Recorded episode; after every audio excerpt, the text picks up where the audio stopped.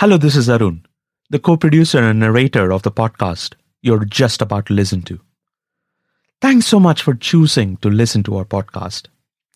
This podcast is made with immersive audio, so get your headphones out and connect it to your device. Or if you're listening to it on a great home stereo with a Bluetooth connection, or home theater system, or in the comfort of your car for that amazing immersive audio experience, we hope you like it. This is a Scrap Studio production, and we at Skraps are an organization whose primary focus is to disseminate factful stories of science, scientists, and innovation as a service to the world. We take pride in bringing you the stories of people in science and history of science.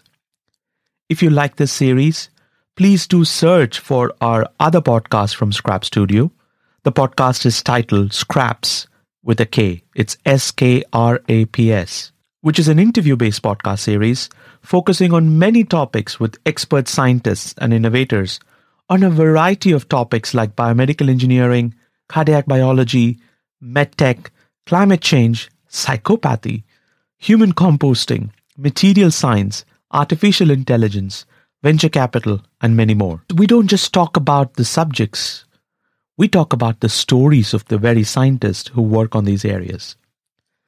If you like our work, please share it with your friends, family, and acquaintances. And please talk about it over coffee, drinks, and on vacation. This is the best help that you can provide us.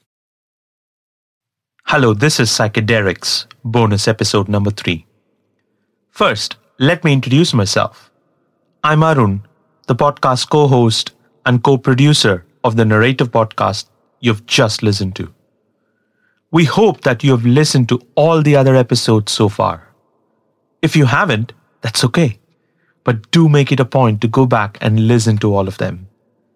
It is made with a lot of love from us, but more importantly, lots of research and some cool sound design. In this bonus episode, we're going to talk to one of our friends.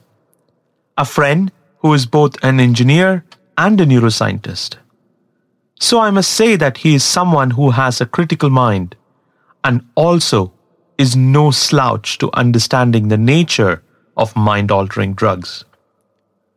After all, he has looked at it from a different perspective from most.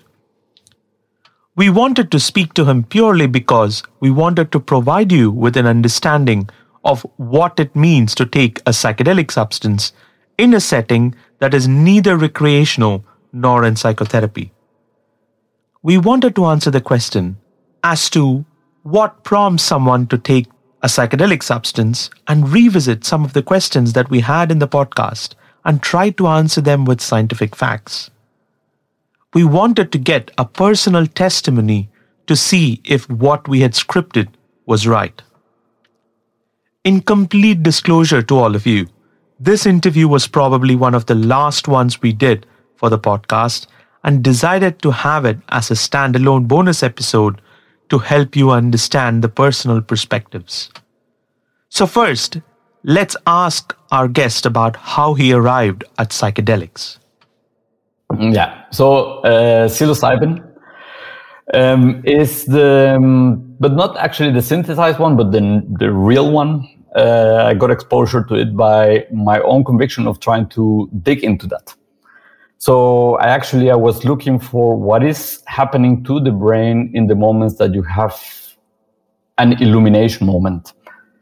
And that came to me in a moment that I actually was running and doing uh, an ex- extreme exercise up the mountains, and suddenly I was in a. It looked like a field of just you know, like in a pla- being inside a plasma ball, the one where you put your your hand in it and it just makes like energy uh, streams, plasma streams that you see. But that I, that was in the forest, and that was my perception, just in yellow and purple.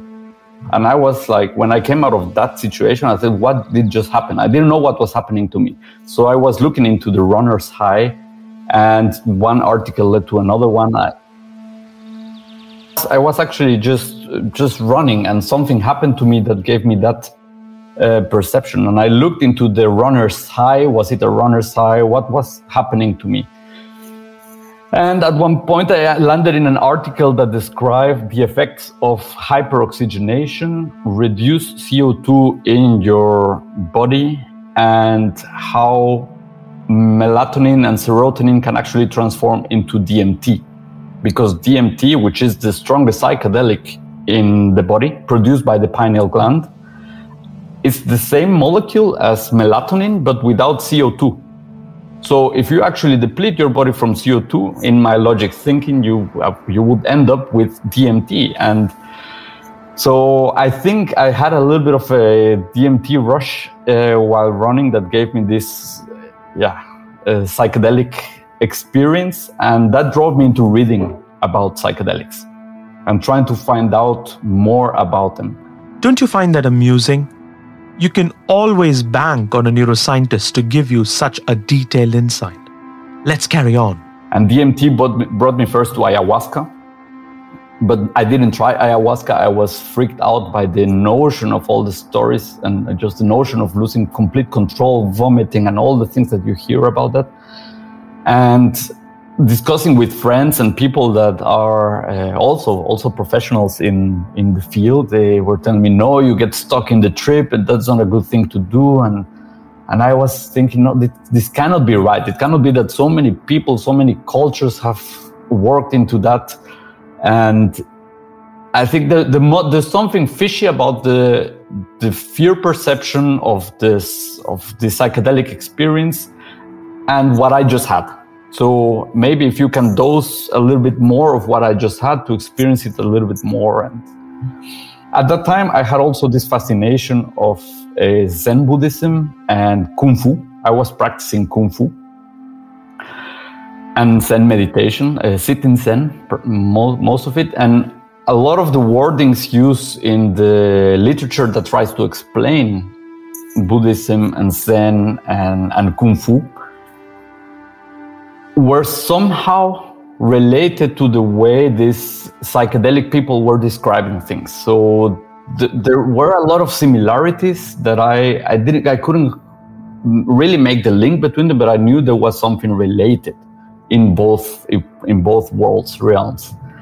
So our guest did try psychedelics, but before we go there, should we ask him if there was any resistance and mental block that he had to fight through in his mind prior to trying psychedelics? Uh, for me, that was a, a complete uh, black hole. I didn't absolutely know anything about psychedelics. I was educated Catholic, and everything, even coming from a region where shamanism is very uh, common, if you look for it, it's actually in the not part of your normal education. So that was a bad thing to even think about that. So I started digging into that, and I came across, uh, yeah, uh, Huxley, The Doors of Perception, the book. Uh, I started reading more and, and more about it, and I got familiarized with it, but I never dared to try it. But in the meantime, while uh, practicing, you know, all this uh, martial arts, I always wanted to develop the superpowers that these monks have. You know, it's it's amazing what they can do. And it's so frustrating to see that when your body is working on something, you cannot get to that because of all this, your mechanical preconditioning of your daily life doesn't allow you to do certain movements, like the vectorial path of a kung fu punch, or it's, it's different to the things that you're used to do. So um, that, that, that, that thought and that combination of experiences and the frustrations I was having made me realize that there must be something in this psychedelic experience that allows you to expand to expand your ability to get more flexibility in thoughts and more um, or reduce at least the rigidity of thinking, the rigidity of thought that we have today. So, in the same way that I was experiencing that same rigidity in my um, motricity, in my motor skills. So then I, um, uh, yes, I was living in the Netherlands and I was living next to a, a head shop. Uh, and that head shop was selling magic mushrooms.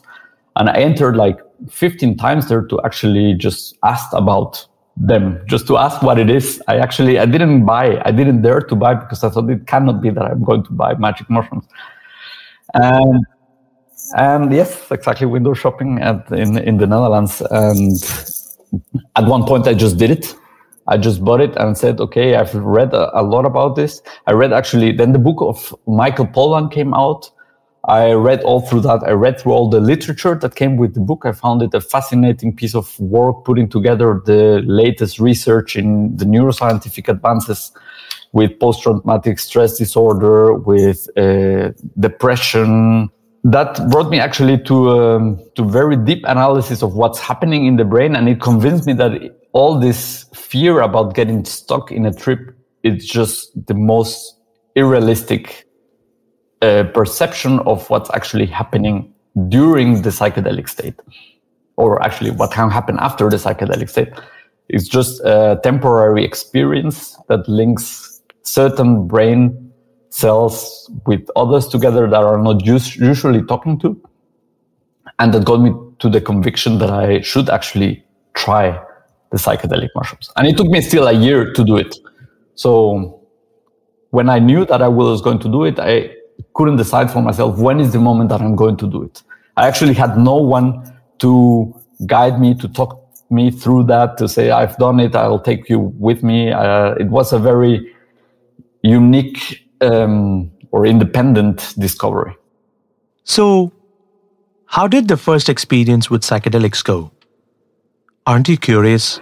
Well, so honestly, I've I was always in absolute fear, you know, of admitting that I was even considering the the ingestion of a psychedelic drug. So even though in society it's accepted that you get stone drunk and do other things that are no- normal in society, but psychedelic drugs, from my education point of view, it was a no go. It was an absolute no go. So I didn't really discuss it with anybody so I actually read all the books, said, okay, you need to have a very good playlist. You need to have a good setting. You need to be in a good mindset. Don't worry. You're not going to jump out of the window. You're going to just be there.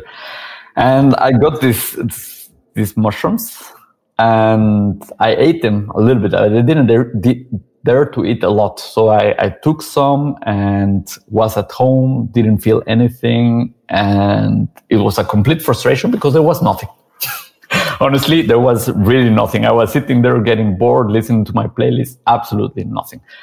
And then I came and discussed with a friend. I said, okay, what, what happened? I mean, I just, um, I did this and, and he said, ah, you know, I know someone that has experience with that. And then I, I got actually into contact with someone that had more experience uh, about that. And he said, no, no, you have to go. Don't, don't worry. Take larger doses. You, you just took too, too little. You probably you will not experience anything like that. And he said, but let's go to nature. Let's don't do it inside. Just let's go outside in nature. And then we took the, the full pack of the strongest ones that we could buy. And then the transformation happened. So,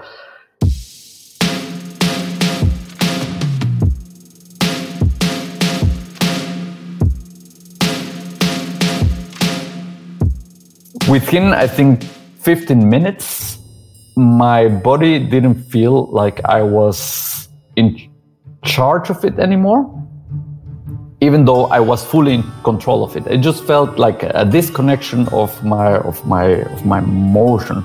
I didn't feel the heaviness of my body normally. So my brain was feeling light. My body was doing everything i wanted in a complete smooth way. And because I was in nature, suddenly it was in the winter time. It, everything, you know, in, in Europe, the trees are not very colorful in the winter time, but suddenly I started seeing the beauty around everything that was around me. The trees had all the moss, the little animals going around, the little creeks in the in the trees. The trees were full of expression and the wind blowing the little branches and everything started to become so alive and it was an absolute fascination i could not stop watching it the, the things, the, the dead trees that looked dead, but they were so alive to me. And it was, yeah, that was the first experience with a strong dose. So let's go back to our guest and understand if we tried another classic psychedelic, say LSD, and if so, what difference is there between LSD and a mushroom experience? Uh, no, I've I've also tried uh, LSD, but not in an intense way as I've tried mushrooms, um, and the sensation is completely different. Absolutely. So your body, I didn't feel the the connect, connection with nature and the interconnection with things as I felt it with mushrooms. It was not very focused on, on, on nature, more, I would say, on the electricity in my body.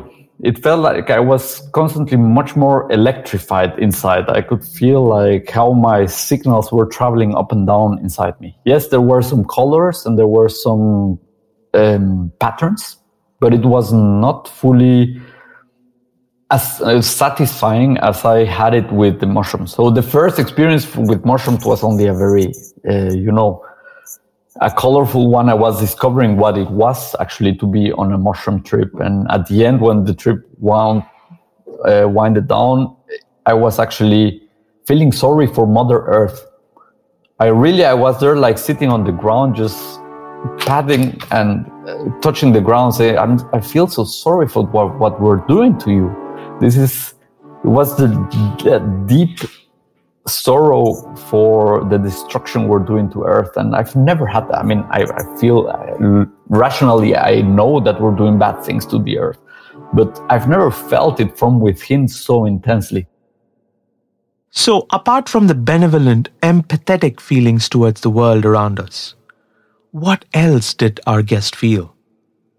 Are you keen to find out what he felt and how he described it? We asked him exactly that, and here is his answer. Yes, um, I I know you've well. Okay, have you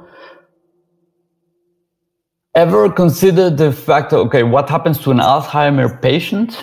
when the when the brain actually deteriorates and rigidifies to the level that you have cardiovascular um, or cerebrovascular stiffness, that you have lesions lesions in the brain, all those considerations related to the deterioration of the brain came together in one of those trips or actually after one of those trips because I felt like I had just gone to the dentist.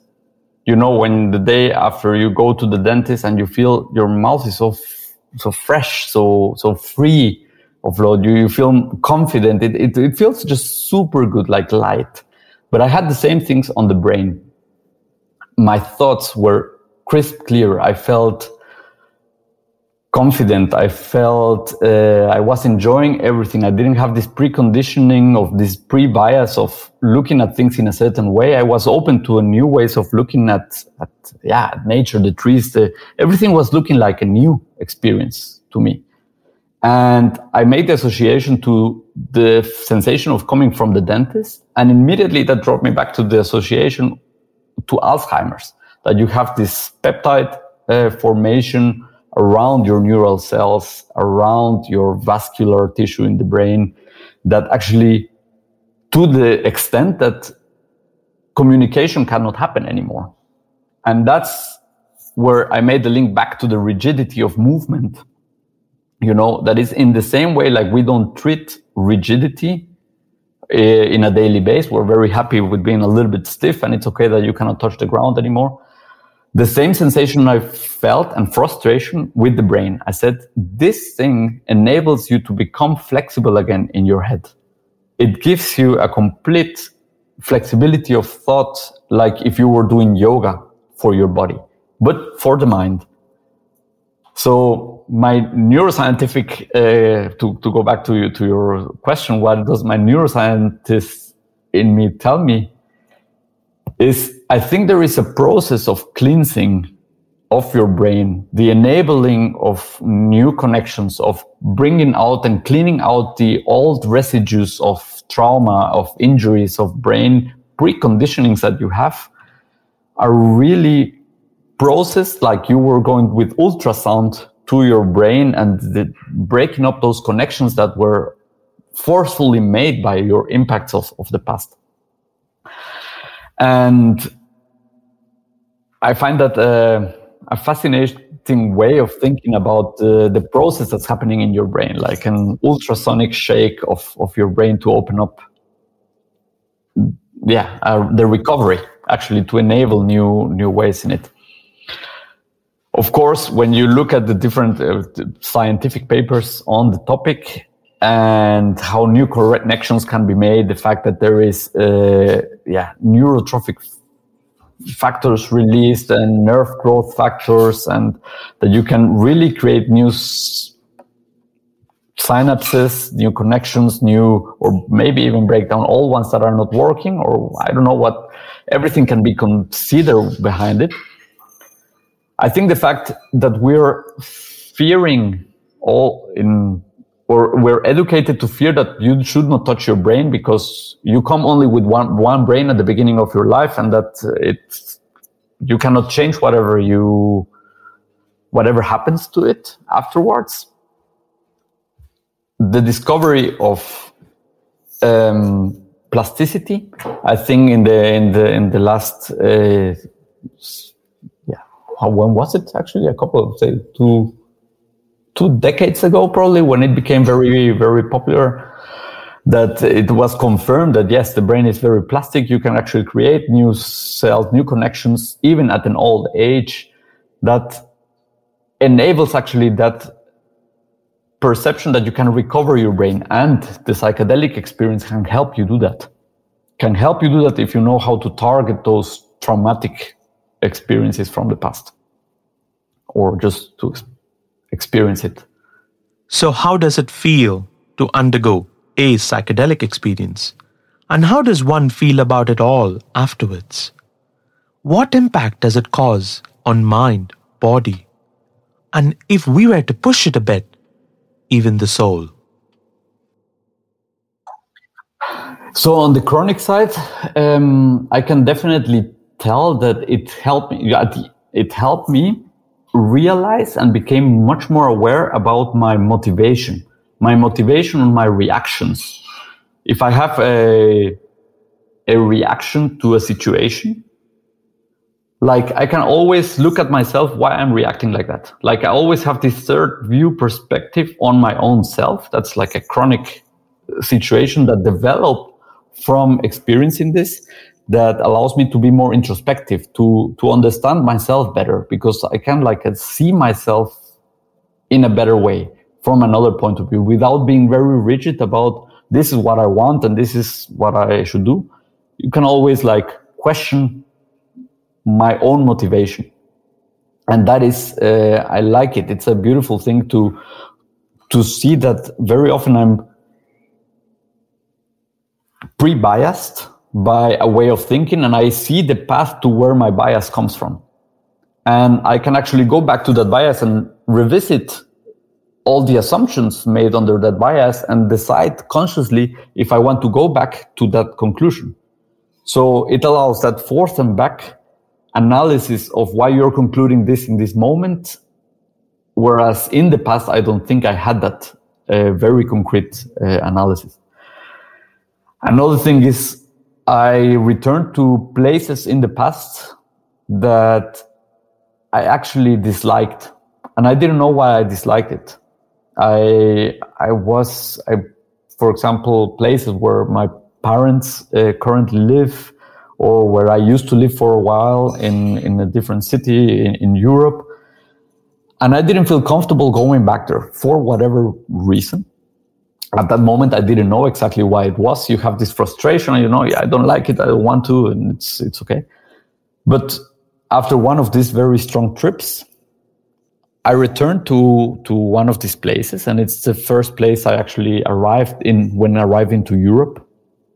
And i saw it with completely new eyes as if i was coming into a completely new place and suddenly it became beautiful. It became a, a beautiful city with beautiful nature. Uh, there was nothing to blame it about the, the, the, the place where it was. And I realized how actually my experience just previously to arriving to that place actually had biased all my thinking about the place that I had landed in. So I actually could not enjoy it because of a traumatic experience. But after realizing why I had that perception on the place because of my bias, I could actually look at it completely fresh and neutral from that experience. So that chronic situation of you, you put away the, the painful moments of your life and don't let them bias your thinking of a situation. That is, for me, the most powerful experience that comes from with, with experience with, with mushrooms. So the healing part of trauma, even you're not conscious about it it happens to you and sometimes you realize it. Acute experiences is more on the yeah you have superpowers you can see infrared. You see that your you know that your visual cortex your your retina is actually perceiving infrared all the time. You just don't process it in the visual cortex. It it's processed in the endocrine system it actually when it sees infrared it activates certain hormones and but when you're under this acute experience of having this super combined, super connected brain, you see that actually the infrared that's coming from your own hand, you can practically see the veins underneath very clearly in like in an infrared mode. And that is that is fascinating. Also, when you see a bird, for example, passing by, you can actually look at the bird flying in slow motion. It's not that it's slow motion, but it's like you perceive all the frames of the bird flying and then you can go into your brain and just split it on in the frames and look at every frame at the time that you want to actually. And uh, i think that's that's fascinating to to see. Knowing how it's what what happens in your brain you know to have these paths that you perceive everything and then you choose what to select out of this image so all the subconscious becomes conscious and that is uh, a great ex- acute experience to have we heard from many people that we know of that psychedelic trips can be both good and bad. It can be downright horrible and scary if one is not prepared. But for a prepared mind, it can help come to terms with the underlying issues. Have you had any experience that you can share with us? Related to trauma, there is a lot of experiences related to that because of processing. For example, my brother's my brother had cancer, and that was a, a very big traumatic situation for me. That you know, my mom also had a tumor. The killing of my uncle. There's a lot of traumatic moments in my life that actually shaped my my coming to Germany. And I think I got I don't feel the same way about all those things after the psychedelic experience with mushrooms. So the healing process that is described in all the PTSD studies, I think that I can I can testify on that. Yeah, yeah. There is transformational moments that really arise with these experiences, even if you don't consciously say, "Okay, this is what I'm going to do out of that," but just something switches switches in your head that allows it. Um, a similar experience like you have, I had with a friend of mine who came. They they even flew in from Munich into my city to to visit me, friends of mine, and she was a very a very shy person. You know, like you could feel that she had had a some some bit of a traumatic experience in her youth and but she even didn't know what what it was. And she had a horrendous trip. She was i mean my friend had a the the husband had a super good trip. He was laughing and everything was good and she was suffering so much. And i took her by the hand and said okay you know just go into that. Do some power posing and confront it. Confront your fear and because it will amplify whatever you're feeling. So if you go into power posing, it's just the same way that your physiology starts adapting. And at the end, she, she came out of that bad situation during her trip. But the person she is from the day after that trip is a complete, well, not different because it's the same person. Everything is the same uh, personality. The only thing that went away is the fear. So she became she super confident. She started taking all these challenges upon her. Her work started ramping up, and new job offers started coming in. It's just because of her mindset, her approach to life that changed in this one scary moment that you confront, and it it, it just somehow it it cleans up. It opens up the path for you to to think different about what's coming up ahead of you. So, one of the other logical questions that people might actually have is that if it's providing us with such profound experiences, it might even have an addictive appeal. We know that this is not true because the serotonin 2A receptors gets internalized quickly. So the classic issue of tolerance doesn't come up that easily. But can you throw a subjective light on these experiences and why it is not so addictive?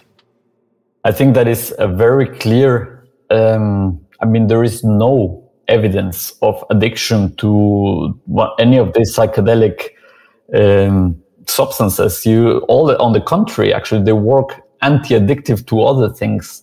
So I understand that you can get like a little bit of a a tendency to want to have that happiness rush, that that ex- special uh, you know perception in that moment but it actually also gives you a, uh, a respect for it.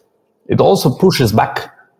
And it's a it's a mental pushback. It's even if you had an extreme experience the day before you don't want to do it for another two months or six months or sometimes even years.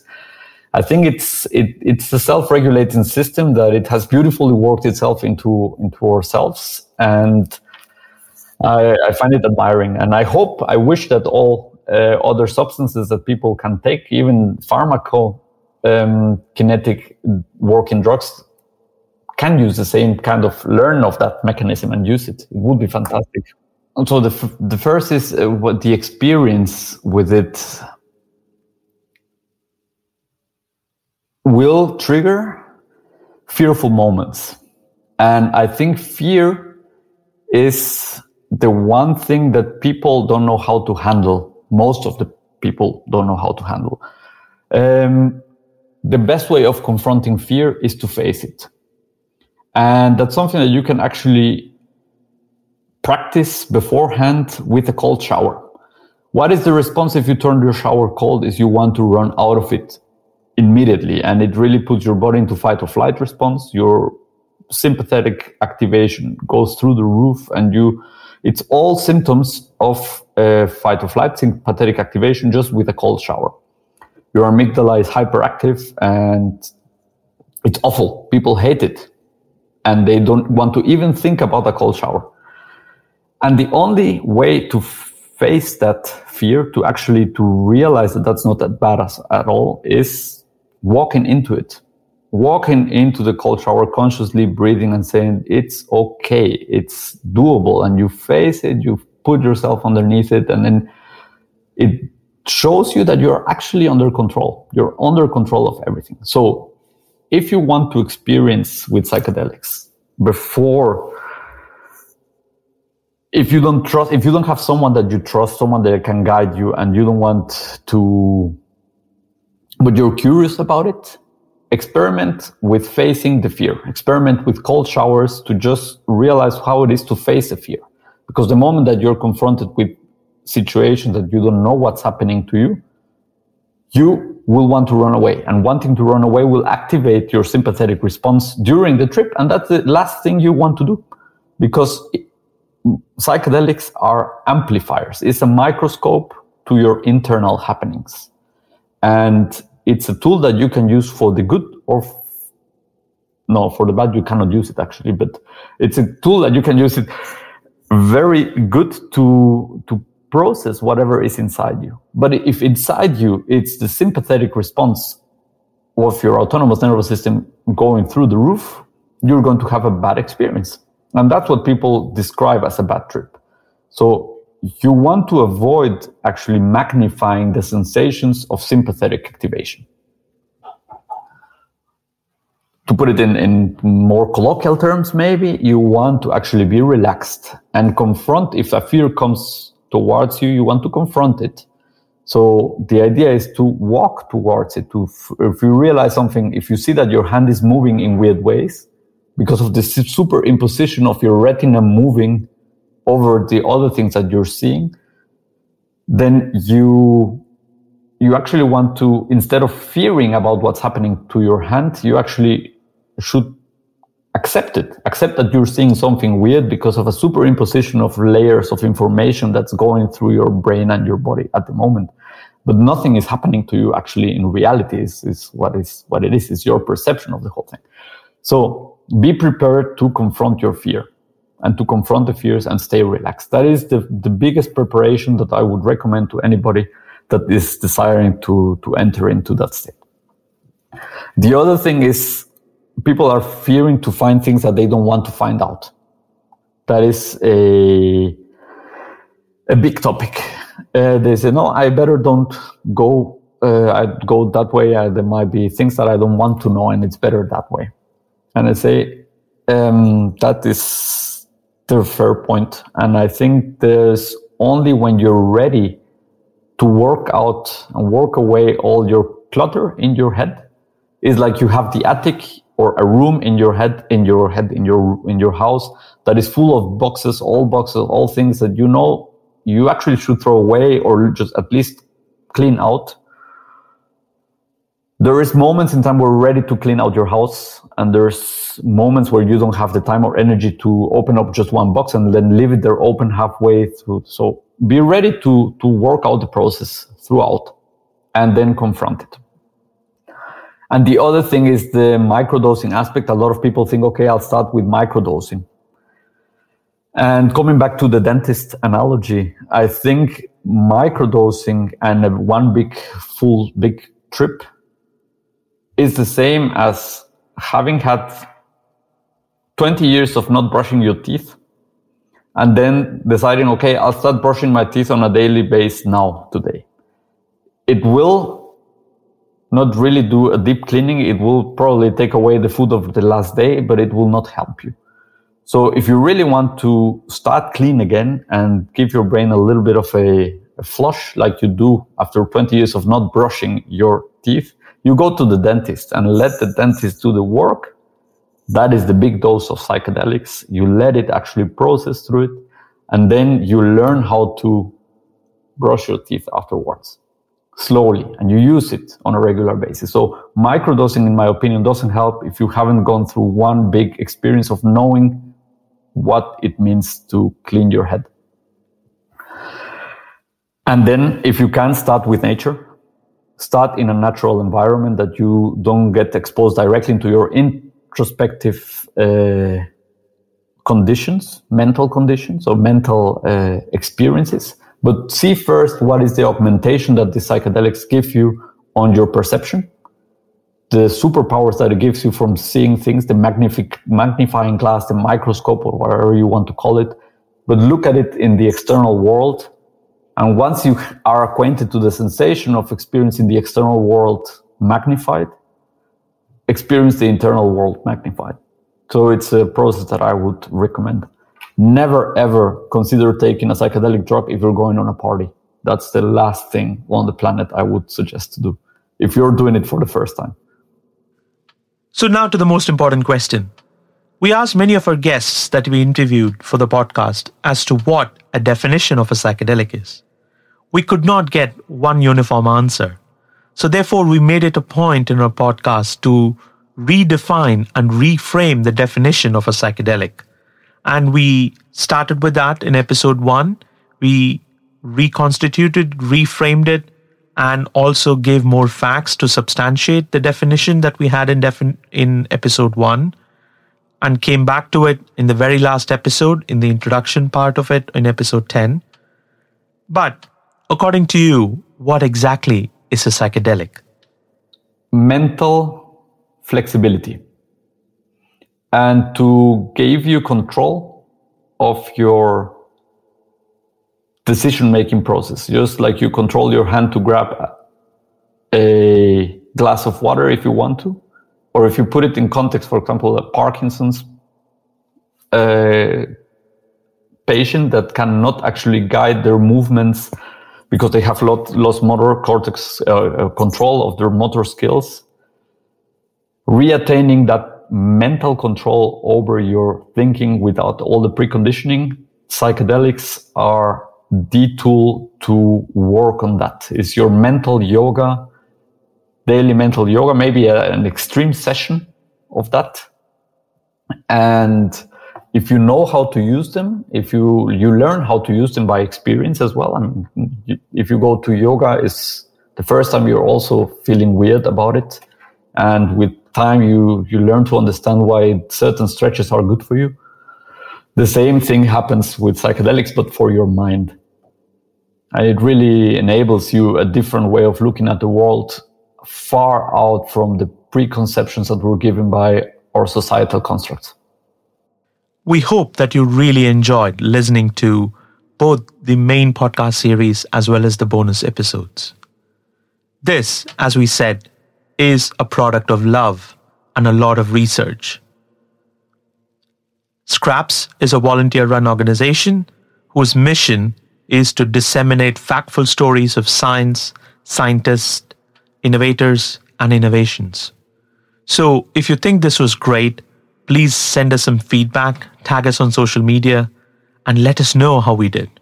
And more importantly, refer this podcast to other people that you know of friends, acquaintances, and many others.